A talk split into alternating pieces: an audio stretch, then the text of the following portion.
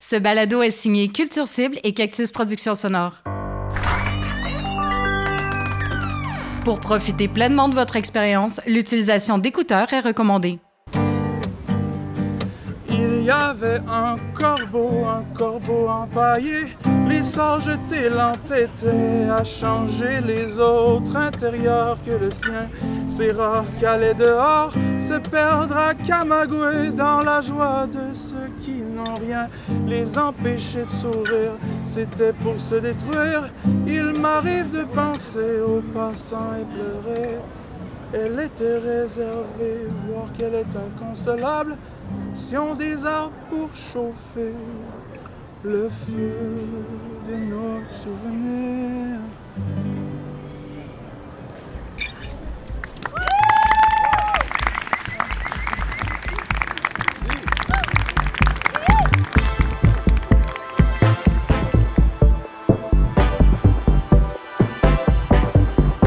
La Sentinelle, une série balado qui met en lumière les travailleurs et travailleuses autonomes du milieu de la culture, perturbés par la crise du coronavirus.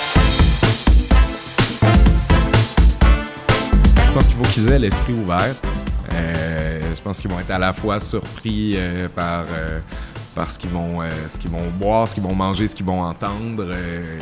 Pas beaucoup de sens qui seront pas sollicités là, dans cette expérience-là. Donc, vrai, je pense qu'il faut garder l'esprit ouvert. Mettez-vous dans, soyez dans un mood le fun, soyez, soyez prêts à accueillir tout ça, là, autant les sons que les saveurs qui s'en viennent, parce que ça risque de brasser. Ouais, c'est ça. Ça risque de faire vivre quelques émotions.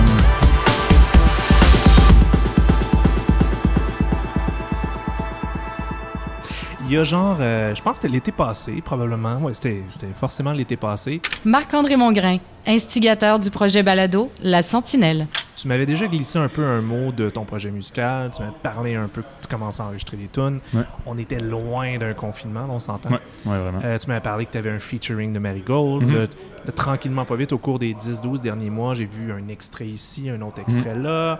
On commençait à sentir que le projet s'en venait. Tu participes au Francouvert, le projet prend vie, tout ça. À travers tout ça, évidemment, tu n'avais jamais prévu que tu aurais un EP qui sortirait dans des circonstances. Non, comme en ce moment, ton plan initial, c'était quoi? C'était de le sortir quand, mettons? Le plan initial, c'est de le sortir un peu avant. En fait, le premier single, la première tune du EP est enregistrée depuis 2 ans. Mm-hmm. Laquelle? Interdit.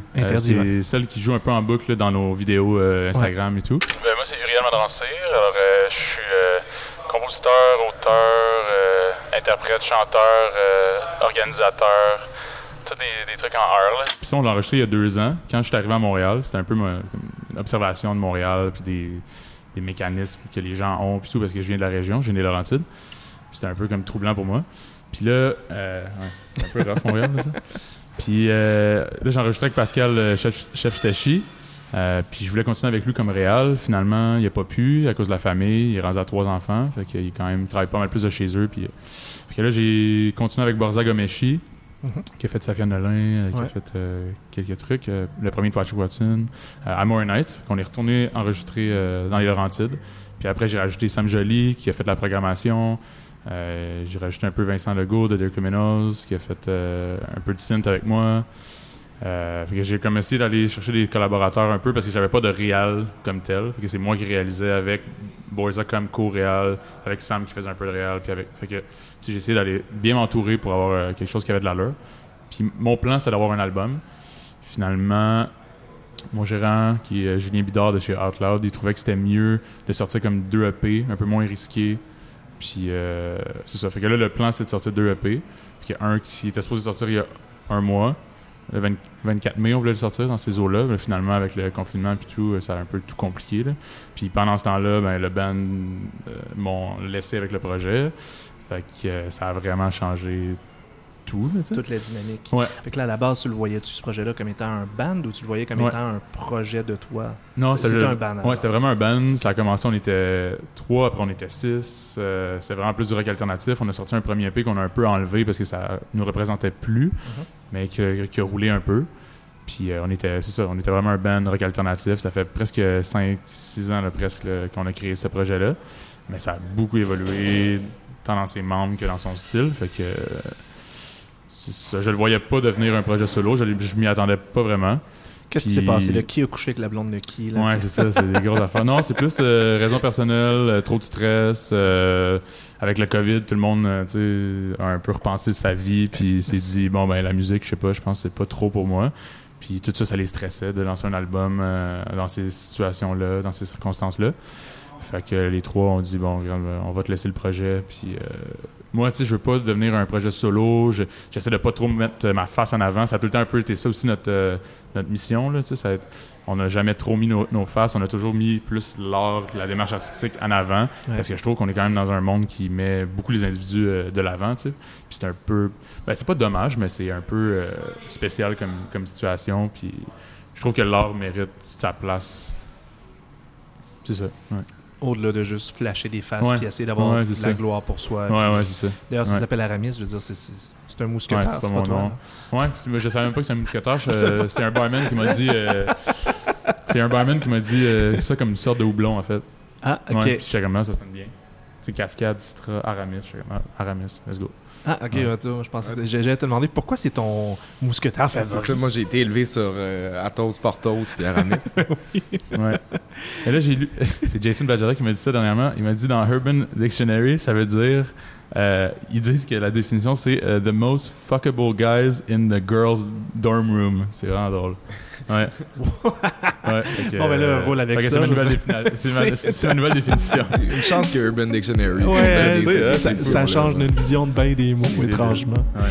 Ben, d'ailleurs, il y a une couple de chansons, je veux dire, t'es évidemment tout écrit avant la crise. Puis tu parlais d'interdit tantôt, juste le refrain d'interdit. Ouais, il sonne différent aujourd'hui. Ouais, c'est interdit de sourire aux passants. Elle marche dans le noir. L'espoir est une antiquité. Elle vieillit tranquillement. Le jour d'avant ne fait que passer. Les seuls qui lui parlent sont les tasses qui dorment dans la rue. Elle sourit dans le vide, accumulant les raides, infectée par le bruit. Le silence lui coule de la bouche comme du pu. Interdit de sourire aux passants, au passage des autres, c'est plutôt inquiétant. Interdit de sourire aux passants, au passage des autres, la joie c'est menaçant. J'écoutais ton album, puis je suis allé faire l'épicerie pas longtemps après, puis je voyais le monde masqué partout dans les allées, puis j'étais comme « aïe, aïe, c'est... » Il y a des choses qui veulent plus dire ce que ça voulait dire. Ton projet a aussi beaucoup changé avec ça. Fait que Aramis, c'est devenu complètement autre chose à cause de la COVID. Ouais. Puis je veux continuer à mettre de l'avant, comme les collaborateurs, collaboratrices. Je veux que ça soit vraiment quelque chose de... une entité créatrice, tu sais, qui continue à évoluer, puis je sais pas ce que ça va devenir dans le futur, mais comme je veux vraiment laisser la place à ça, puis oui, ça a changé vraiment avec le COVID.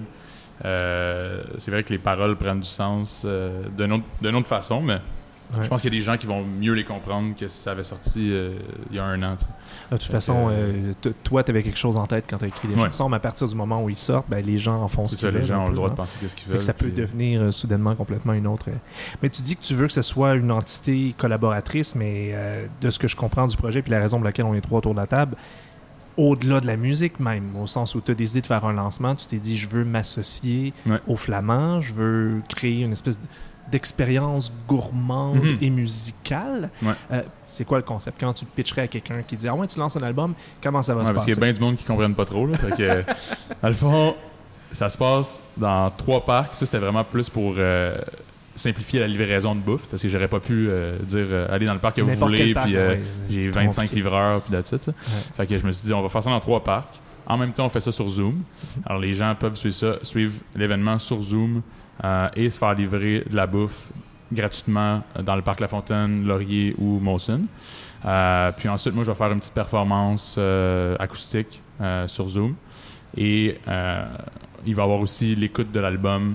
Je vais partager mon son d'ordinateur, tu sais, puis il va y avoir l'écoute de l'album sur Zoom que les gens vont pouvoir suivre. Puis moi, je vais être dans un des parcs. Je trouvais ça cool que les gens pouvaient aller dans le parc à côté de chez eux, se faire livrer de la bouffe, puis suivre ça sur Zoom. Tu sais, ça rendait ça accessible. Absolument. Puis c'est ça. Un genre de panier gourmand et musique. Panier gourmand, cocktail de Max aussi. Pour 25$. Est-ce que c'est une surprise, le menu? Ben, de toute façon, ça va paraître. Non, ça a été annoncé. Donc, on va avoir... c'est un plat, en fait, qu'on a fait... on s'inspire en fait d'un plat qu'on a fait dans une de nos boîtes take-out du dernier mois, qui était un petit plat hommage à un de nos restos favoris, qui est Xiang Famous Food à New York, petit comptoir à nouilles qui nous a toujours marqué à chaque fois qu'on y va, et qui font ce qu'on appelle une cold skin noodle. Donc, littéralement, les nouilles de peau froides. Maximilien Jean, je suis copropriétaire du restaurant Le Flamand, petit resto saveur moderne là, dans Hochelaga. On est donc trois partenaires à faire rouler ça, là. Moi qui est derrière le bar, qui m'occupe donc de tout ce qui est programme liquide, autant la sélection des vins, programme cocktail, programme mocktail, thé, café, tout le reste. On essaie de rien laisser au hasard. Et sinon, donc mes deux partenaires dans l'aventure sont chefs, donc David Ibon et Pascal Bolduc. C'est donc une petite salade de pâtes à l'asiatique, là, mais bourré de saveurs, super, super explosive. Le genre de bouffe que tu as envie de manger dans un parc à 40 degrés. Qu'on a donc retravaillé avec des nouilles soba, un paquet de légumes marinés, puis canard braisé sur le dessus, qui va être servi froid, lui aussi, bien entendu. Là, c'était vraiment l'idée d'avoir quelque chose d'attrayant, de réconfortant, mais de le fun à manger dans un parc, puis qui pouvait justement se packager pour être livré dans différents parcs, parce qu'on s'attend à ce qu'il y ait un petit délai là, entre la préparation des plats et la réception des plats par les gens. Donc vraiment, tout a été réfléchi là, pour avoir l'offre la plus intéressante possible.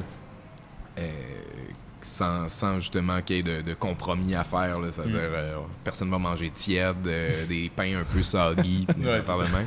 Et donc, pour accompagner ça, on a offert aussi là, différents choix. Donc, ou bien un verre de vin, des vins nature de chez Les Découvreurs. Qu'est-ce qu'on boit en ce moment? Oui, exactement. Donc, le Glou-Glou Rosso en terre sicilienne. On va avoir sinon cocktail avec ou sans alcool, assez là, à l'image du genre de truc que je vais travailler au resto, donc des produits de saison tout en fraîcheur. On va être sur un cocktail à base de saké, de basilic thaï puis de capucine. Capucine qui va amener un petit côté poivré. C'est des capucines de mon jardin en plus, là, on fait pas ça plus local que ça. Nice, bravo. Fait que frais et estival, c'est exact, un peu les mots d'ordre. Clairement. Ça ressemble-tu à comment tu décrirais ton album un peu? Je trouve ça quand même assez frais et estival, ta musique.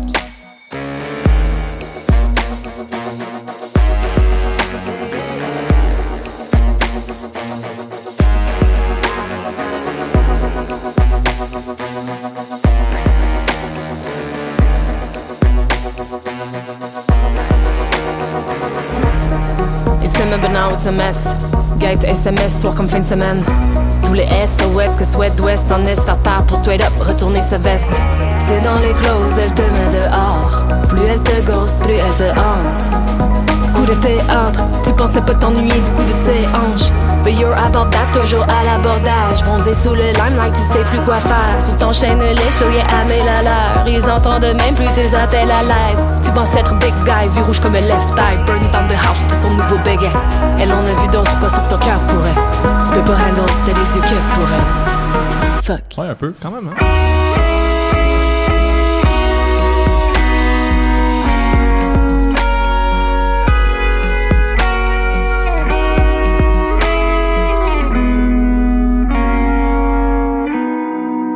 Vous connaissez d'où, les gars? On se connaît, en fait, à travers Maxime Darès, que j'ai travaillé avec lui au Magdalena il y a quelques années. Puis, toi, tu travaillais au Royal. Oui, je travaillais au Royal dans ce temps-là. Puis, j'étais venu te voir une couple de fois avec Max. J'avais trippé sur tes cocktails. Après, je suis allé te voir à Made with Love. T'as fait un cocktail incroyable, un genre de Manhattan déconstruit. Celui-là, ouais. Incroyable. Ouais, avec vermouth maison au noyau de cerise. C'était vraiment cool. C'était super bon. T'avais pas gagné quelque chose? Pas cette année-là. Ah, c'est l'année... les 2 ans avant ça où j'avais participé, puis où j'étais arrivé 2e, choix du public, nice. Avec un cocktail tout aussi weird, puis une bouchée de foie gras servie en poudre dans des baguises de poudre. Wow! Ouais, moi, j'étais comme, ce gars-là, c'est un alien, là, on va bien s'entendre, ça va être cool. Fait que là, c'est ça, t'as ouvert ici, ça fait combien de temps? Ça fait bientôt 1 an et demi. Puis cool. Moi, je travaille pour une agence de vin qui s'appelle Les Découvreurs. C'est ça, c'est la partie que je connais pas de toi. Parce qu'en toute transparence, il faut le dire, on se connaît un peu, Uriel. Ouais, un peu. Ça fait 2-3 ans à peu près qu'on joue au hockey ball ensemble. Quelques slapshots dessus. Quelques slapshots, c'est mollet. J'ai quelques quelques pucks dus à toi. Je te pensais hockeyeur professionnel, non, c'est pas vrai. Mais je savais que tu étais musicien, on s'en était déjà parlé, mais je savais pas le restant de ta vie. Fait que là, c'est ça. Les découvreurs, c'est quelque chose que tu as parti. Comment t'expliques? Non, j'ai pas parti. Ça va faire 2 ans, je suis là-dedans. Mais c'est... Quelqu'un, j'étais avant de quitter ma job au Denise, je sais pas si tu connaissais, une petite buvette asiatique, bar à vin, qui était dans Parc-Ex. Ça réouvre bientôt sur un autre nom, mais en tout cas, j'étais gérant là-bas. Puis je quittais. Puis là, il y a Raphaël qui est arrivé, le propriétaire des Découvreurs. Il venait d'acheter l'agence il y a quelques mois de ça. Puis j'ai dit que je me cherchais une job. Genre, j'avais le goût de travailler en agence. Ça faisait un bout que ça m'intéressait d'aller plus sur le terrain, aller voir les restaurateurs, comprendre le milieu, travailler plus avec des vignerons que des clients, que genre l'espèce de service. J'étais un peu tanné de plaire à des gens qui sont pas tout le temps là pour l'expérience, tu sais, qui sont là pour leur propre petit ego, puis c'est ça. T'sais. Fait que là j'étais comme moi j'aime bien les restaurateurs et les vignerons, fait que je me suis dit pourquoi pas faire ça, puis c'est ça. Fait que j'ai commencé à travailler pour les Découvreurs. Fait qu'est-ce que c'est exactement les Découvreurs? J'ai pas de part encore dans l'entreprise. Ça s'en vient. Les Découvreurs, c'est une petite agence de vin naturel, seulement des vins nature. On travaille avec environ 25 producteurs et productrices, vigneronnes. Puis on essaie de vraiment les connaître le mieux possible. Je suis allé les voir, moi, l'automne passé. Je suis allé en visiter 8, je pense, là-dessus. Puis on essaie d'avoir des super relations avec nos vignerons, vigneronnes, avec les restaurateurs. C'est vraiment c'est des petits liens de confiance qui se bâtissent. Puis on travaille vraiment avec des vins nature, sans sulfite, ou presque pas, bio, fait de façon responsable. Puis c'est ça. T'as l'air quasiment aussi passionné de tout ça que de musique. Oui, vraiment, vraiment. Ouais, hein? Ah, ouais. J'adore ça. Ça paraît, je trouve, t'en parles avec cœur, je trouve. Elle marche dans le noir, l'espoir est une antiquité, elle vieillit tranquillement. Le jour d'avant ne fait que passer, et ceux qui lui parlent sont les statues qui dorment dans la rue. Elle sourit dans le vide, accumulant les rides, infecté par le bruit. Le silence me coule de la bouche comme du pu interdit de sourire aux passants, au passage des autres. C'est plutôt inquiétant. Interdit de sourire aux passants, au passage des autres. La joie, c'est menaçant. As-tu eu la chance d'écouter l'album d'Aravis? J'ai écouté leur premier single, mais pour le reste de l'album, non, j'ai pas encore écouté. Non, mais je vais manger les nouilles soba puis écouter l'album avec tout le monde. Là. Pas de passe droit pour les restaurateurs. C'est bon. Juste les médias.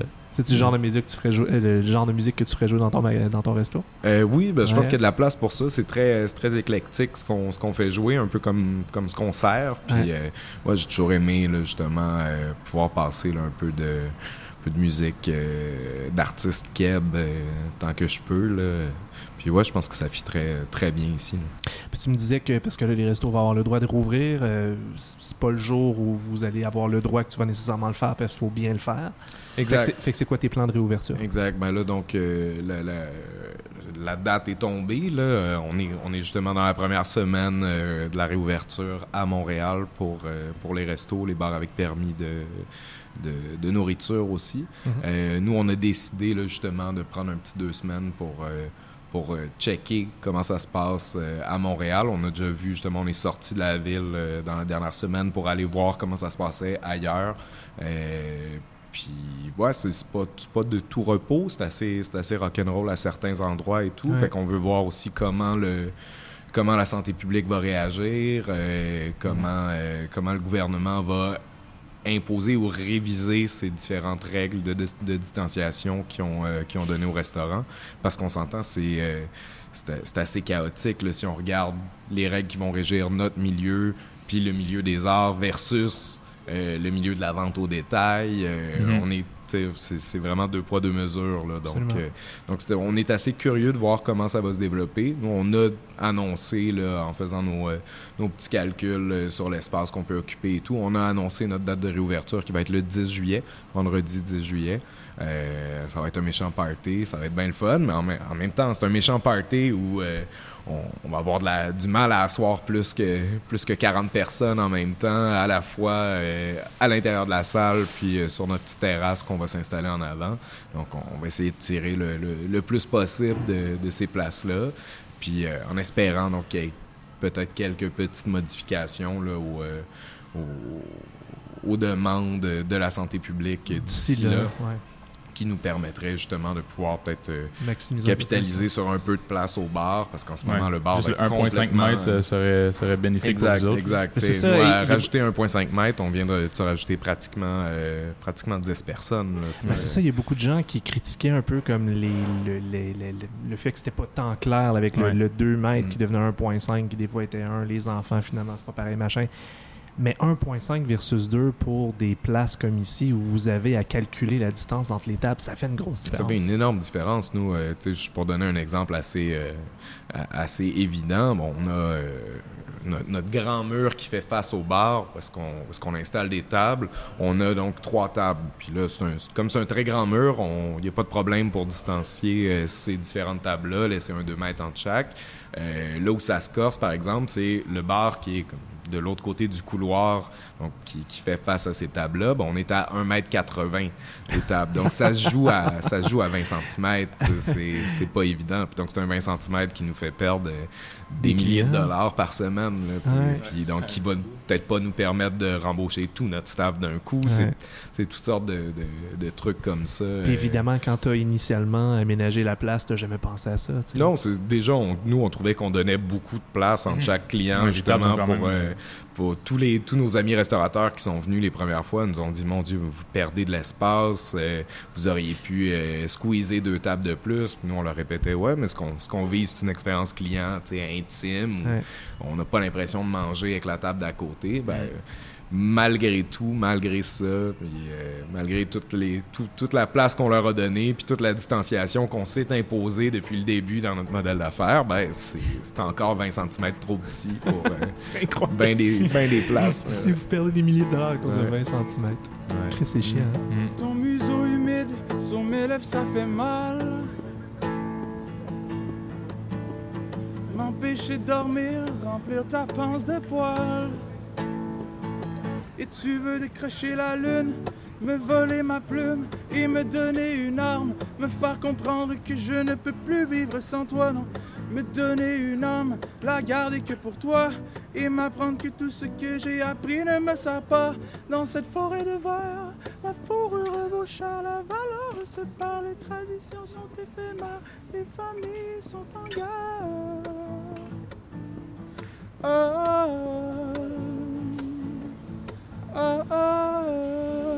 Je t'aime tard le soir. Je t'aime dehors encore. Je t'aime tard le soir.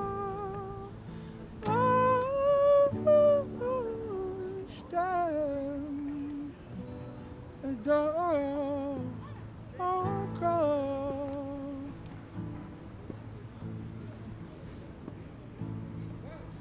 Tu me tiens chaud, m'asphyxie de bonheur. Regarde comme il fait beau, je suis bien mais je pleure.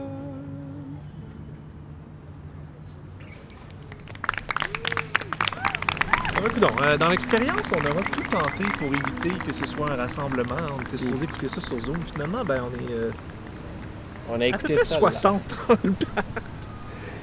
Mais c'est fun, pareil. Ça fait comme une expérience où ça me permet de rencontrer du monde par hasard, puis d'autres comme toi, Louis-Philippe Labrèche jusqu'à l'auditif. Allô, Marc-André Mongrain de Sors-tu.ca. Ainsi que Élise Jeté de Feu à volonté, qui est en train d'écrire un texte, mais qui va venir nous rejoindre. plein d'amis, Jason, Janie.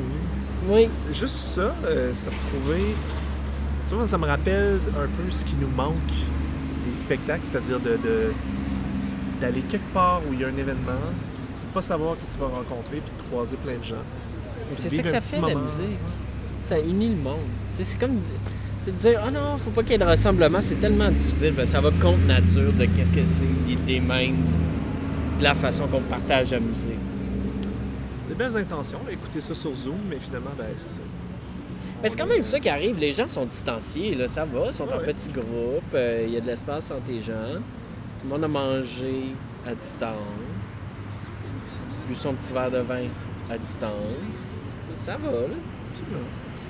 C'est très acceptable. Lui, il a l'air content, regarde, il fait des tatins dans sa caméra, Aramis, parce que, sauf erreur, je pense que la captation live, finalement, elle sert beaucoup à ce que sa mère puisse y assister. Il voulait pas commencer avant que sa mère soit là, si je comprends bien. Ah, c'est bien cute! C'est vrai, là, je suis sur Zoom en ce moment, avec du monde, puis on est dans le parc. Jusqu'à maintenant, tout va bien. J'ai mon son, ma guitare, tout. Oh, ma mère vient d'arriver. Là, ça, c'est le bon moment. C'est le moment qu'on attendait pour commencer. C'est... Ma mère, il faut qu'elle soit là, parce que ma mère, elle est assez importante. Mais tu vois, moi, c'est ça que je me dis. Je me dis, OK, fair enough, là, en ce moment, on n'a pas le droit de faire des événements. Fait qu'on construit toutes sortes de méthodes de compensation. Alternatives, ouais. Qui, à un moment donné, vont rester après dans un espèce de modèle hybride. C'est comme là, en ce moment, nous, on a la chance de pouvoir être au parc avec lui. Dans les parc avec lui, qui nous a joué des tours, tout ça. Mais quelqu'un qui n'est pas ici, et peut-être chez eux, à Chibougamau ou à Gatineau, ou peu importe. Même hors confinement, je trouve que ce modèle-là de lancement de disque, c'est quand même très cool. Ouais. On est un jeudi dans un parc, 5 à 7, super cool, un petit peu de bouffe, un petit peu de vin avec des amis. On croise des gens, on entend un nouvel album. On fait comme si c'était un hasard que j'arrive, c'est ça? Non. On a déjà prévu ta présence. J'adore les mises en scène. Qu'est-ce que t'en penses, toi, de ça? Là? Toi, tu t'attendais-tu à un rassemblement ou pas? Là? Ben moi, ça fait depuis le début que je remets en doute le fait que ce qu'on vit en ce moment est légal. Mais... On l'a entendu au moins 5 fois durant le lancement. C'est un petit côté illégalité qui vient me chercher, moi. Ouais. Moi, ce que j'ai le plus apprécié, en fait, de la petite prestation, c'est que ça avait pas l'air... Tu sais, c'est pas comme s'ils nous avaient monté un stage ou si c'était mis en dessous du gazebo central du parc. C'était vraiment voulu que ça soit comme derrière une table, un peu comme à la Horacio Arruda et François Legault qui font le point de presse du jour, là, tu sais. Fait que c'était fait de manière assez... Je sais pas, conférence de presse pour que... Ça n'avait pas l'air d'un show organisé, que, tu sais, tout l'aspect comme illégal était atténué, selon moi. Mais sinon, en termes d'expérience en personne, c'est la première fois que j'en vis une, puis celle-là, on dirait que c'est vraiment le fun, parce que, genre, tous les éléments sont là pour que j'ai du plaisir. Petite bouffe, petit vin, il fait beau, l'artiste est là, on a entendu des applaudissements, il y a vraiment des contacts humains. On est assis dans le gazon. T'sais, comme je disais tantôt pendant sa petite prestation, c'est le plus proche qu'on va se rapprocher d'un festival cet été. Là. C'est vrai? C'est vrai. Oui. Ouais. Ben ouais. D'après moi, on n'ira pas plus proche de ça. Est-ce que je trouve drôle des méthodes alternatives de faire des shows quand on n'a pas vraiment le droit de faire des shows? C'est que ça nous fait re-questionner aussi tout ce qui vient en temps normal avec un show. Ouais. Comme d'habitude, c'est t'achètes un billet, tu te rends sur place, il y a un vestiaire, t'attends en ligne, tu te fais fouiller, tu subis ton ticket, tu rentres, tu fais du coude avec du monde, t'as le goût d'aller prendre une bière, mais tu te demandes si ça va être trop long, la bière est trop chère, le son est parfois trop fort, faut que tu mettes des bouchons. Il y a un paquet d'affaires qui vient avec l'idée de voir un show. Là, ces temps-ci, avec les shows virtuels, les shows de ciné-parc, un lancement dans un parc, on expérimente d'autres, tu sais, comme tu dis, plus confortables des fois, tu sais.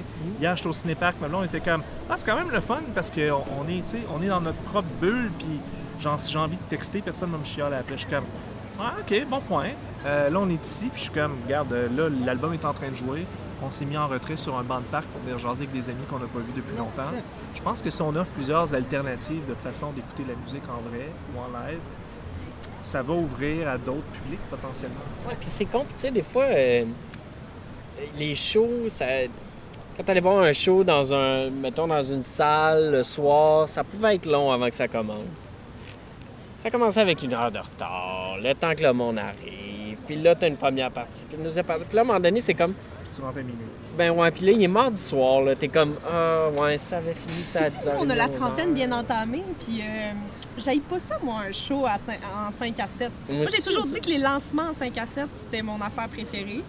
Parce que, tu sais, si je veux brosser, je peux brosser jusqu'à 9 heures. Puis après ça... Mais au moins, après ça, tu te couches, puis le lendemain, t'es en forme. Je suis en pleine forme, je suis fraîche comme une rose pour aller travailler. Décolle ta pensée de moi, de tes paupières, de tes yeux clairs.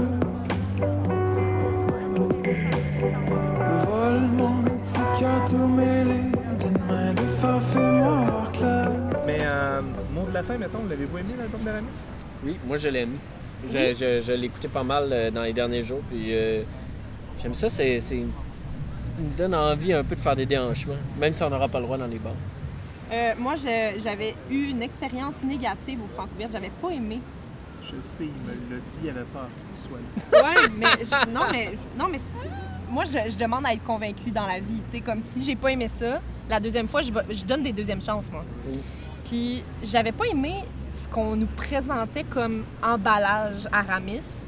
Puis, je trouvais que la présentation au Francouvert, c'était un peu trop de tape à l'œil, un peu trop. On a tous le même chandail, puis tu sais, on essaie d'avoir l'air d'un boys band, puis genre trop calculé pour les Francouverts. Je trouvais ça trop hermétique, trop mathématique comme manière de présenter la musique. Puis il y a un son qui m'avait gossé pendant toute la prestation. Oui. Je savais pas si c'était de leur faute ou pas de leur faute, mais je l'ai noté dans mon article à l'époque quand c'est sorti, quand ils ont fait les Francouvertes, là, justement, dans les préliminaires. Puis j'ai pas arrêté de chialer de leur prestation parce que ce son-là, peut-être que mon oreille est trop sensible, là, c'est peut-être de mon côté aussi le problème. Mais j'avais vraiment pas aimé mon expérience. Cela dit, sur l'album, c'est correct. J'ai adoré l'album cette semaine quand je l'ai écouté et la prestation que j'ai vue ce soir m'a convaincue et charmée même. Oui. Moi aussi, j'ai aimé l'album. Puis la beauté de la chose, c'est que probablement qu'à tout jamais, quand on va écouter cet album-là, on nous rappelle un petit moment qu'on vient de vivre au parc. C'est vrai, ça. Oh. La journée où Élise a changé d'idée. La journée où on a flippé Élise sur le cas d'Aramis. Grâce au vin nature. Oui, ben gars. Tu sais comment venir me chercher, là? Comme quoi, avec un peu de vin nature, tout s'arrange. C'est ça. J'espère que tous les musiciens qui nous écoutent vont comprendre le message. Si vous voulez des bonnes critiques, vin nature, été. On prend plus des pots de vin, on prend du vin nature. De toute façon, c'est désuet, l'argent.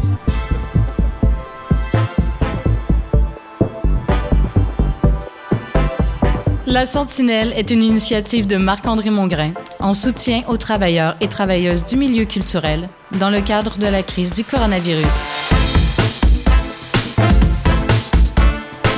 Invité, Uriel Madrancir, Maximilien Jean. Entrevue menée par Marc-André Mongrain. Montage et réalisation, Jean-François Roy. Une musique originale signée Hugues Brisson de Zéphram Productions.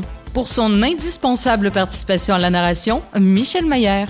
La Sentinelle est une série balado bénévole produite par Culture Cible et Cactus Production Sonore. Vous avez une bonne histoire ou un sujet à proposer? Vous connaissez une personne qui mérite la lumière? Écrivez-nous! La Sentinelle balado au singulier @gmail.com. Dans le prochain épisode, on met la lumière sur Jolène Ruet. J'aime ça le spectacle, mais j'aime ça le spectacle en dehors du spectacle. J'aime le spectacle en tant que tel, mais j'aime ça créer l'inattendu, je pense.